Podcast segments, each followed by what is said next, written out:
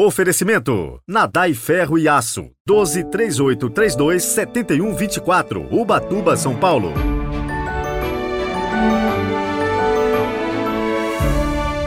Olá, bom dia! Sejam muito bem-vindos a este sábado 17 de junho de 2023. E se ontem comemoramos a solenidade do Sagrado Coração de Jesus, hoje a Igreja comemora a memória do Coração Imaculado de Maria. Rezemos juntos.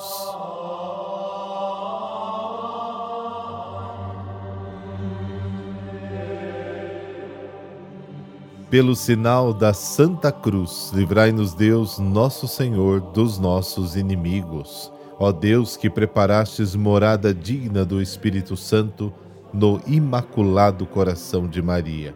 Concedei que por sua intercessão nos tornemos um templo da vossa glória. Amém.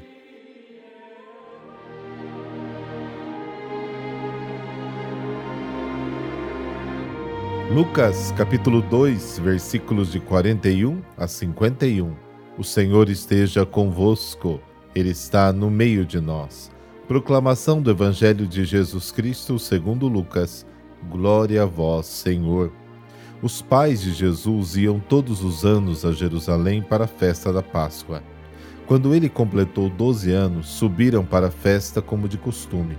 Passados os dias da Páscoa, começaram a viagem de volta, mas o menino Jesus ficou em Jerusalém sem que seus pais o notassem. Pensando que ele estivesse na caravana, caminharam um dia inteiro. Depois começaram a procurá-lo entre os parentes e conhecidos. Não o tendo encontrado, voltaram para Jerusalém à sua procura. Três dias depois o encontraram no templo. Estava sentado no meio dos mestres, escutando e fazendo perguntas. Todos os que ouviam o menino estavam maravilhados com a sua inteligência e suas respostas. Ao vê-lo, seus pais ficaram muito admirados, e sua mãe lhe disse: Meu filho, por que agiste assim conosco? Olha que teu pai e eu estávamos angustiados à tua procura. Jesus respondeu: Por que me procuráveis? Não sabeis que devo estar na casa do meu pai? Eles, porém, não compreenderam as palavras que lhes dissera. Jesus desceu então com seus pais para Nazaré e era-lhes obediente. Sua mãe, porém, conservava no coração todas essas coisas. Palavra da salvação. Glória a vós, Senhor.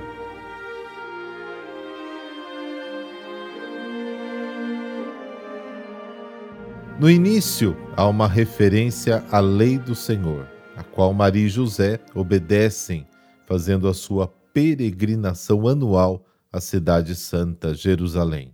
Este detalhe indica que Jesus cresceu na piedade judaica e na observância da lei. E um acontecimento de aflição, o desaparecimento do menino Jesus, que na época tinha 12 anos. Oferece então ao narrador a oportunidade de nos apresentar uma cena esclarecedora sobre o mistério da pessoa de Jesus. Seus pais, depois de procurá-lo por três dias, o encontram nos pátios do templo, entre os escribas, os mestres da lei, ouviam seus discursos e fazia perguntas. Neste contexto, é apresentado um primeiro sinal da extraordinária sabedoria de Jesus e que um dia fascinará multidões. Maravilhavam-se da sua inteligência e das suas respostas. Diante da observação da mãe, Jesus responde com expressões que revelam a sua autoconsciência e a visão clara que tem da missão que o espera. O evangelista se refere então ao regresso a Nazaré, lugar onde Jesus cresceu, e com este último motivo, Lucas conclui a história que começou com um ato de obediência de Jesus a Deus e agora termina com um ato de submissão aos pais. A primeira ideia que se destaca nesta fuga de Jesus é que uma família sem Deus não tem fundamento. Antes de qualquer coisa, ao declarar que Deus é seu Pai, Jesus sublinha que o lugar mais connatural à sua relação de filho o leva a estar com ele, com o Pai, no templo, lugar por excelência da presença de Deus. Este detalhe nos leva a centrar a nossa atenção no Templo de Jerusalém e também na centralidade deste lugar para a vida religiosa da comunidade judaica. Jesus entra neste espaço sagrado com a idade de 12 anos. A escolha do templo como lugar de manifestação da sabedoria sobre-humana de Jesus é uma característica de Lucas, que apresenta o templo como lugar onde começa o evangelho. E o velho Simeão reconhece na criança apresentada pelos pais a salvação esperada de Israel. Mas na narração da peregrinação de Jesus aos 12 anos no templo, Lucas pretende afirmar que desde aquele dia passamos da realidade do templo como morada de Deus à sua presença viva na pessoa de Jesus. É um apelo à comunidade judaica centrada no templo a reconhecer que toda a vida litúrgica se encontra no templo que é a pessoa de Jesus. A resposta aos pais que o procuravam e o encontraram no terceiro dia apresenta o modo como Jesus agirá para com os homens. A sua atitude é incondicionalmente filial. Jesus agirá com absoluta submissão ao Pai. Este aspecto nos leva ao próprio âmago do mistério da identidade de Jesus e que escapa a qualquer tentativa de investigação exaustiva por parte dos seus pais e não o compreenderam, como está no versículo 50. E esta insistência na sabedoria de Jesus não passa despercebida. Já no capítulo 2 se dizia que Jesus crescia e se tornava forte, cheio de inteligência. Agora, no versículo 52, se diz que Jesus crescia em sabedoria. Mas que tipo de sabedoria é essa? A sabedoria do Filho que foi concebido por obra do Espírito Santo e que revela seu Pai. Jesus é a palavra do seu Pai. A sua pregação não será uma doutrina abstrata, nem uma atualização da palavra dos profetas, mas é a sabedoria do Filho que vive na intimidade do Pai. Uma confirmação nos chega das últimas palavras de Jesus na cruz. Pai, nas tuas mãos entrego o meu espírito, lá no capítulo 23 e, como ressuscitado antes de subir ao Pai, promete aos seus discípulos o Espírito como promessa. Lucas 24.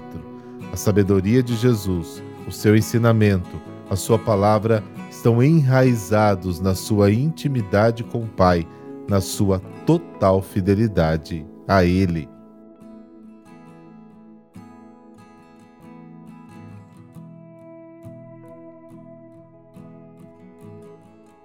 Hoje a igreja celebra São Rainério, padroeiro dos viajantes. Então, se você conhece alguém que trabalha viajando, envie este podcast para ele e marque os seus amigos. Rainério nasceu em Pisa, Itália, no ano de 1118, tendo a graça de nascer em um lar nobre, cristão e tradicional. Teve sua educação e formação moral, religiosa e de negócios confiada a um bispo conhecido. Ele, porém, optou por estudar arte e logo depois se entregou a uma vida de pecado, caindo em um grande vazio existencial.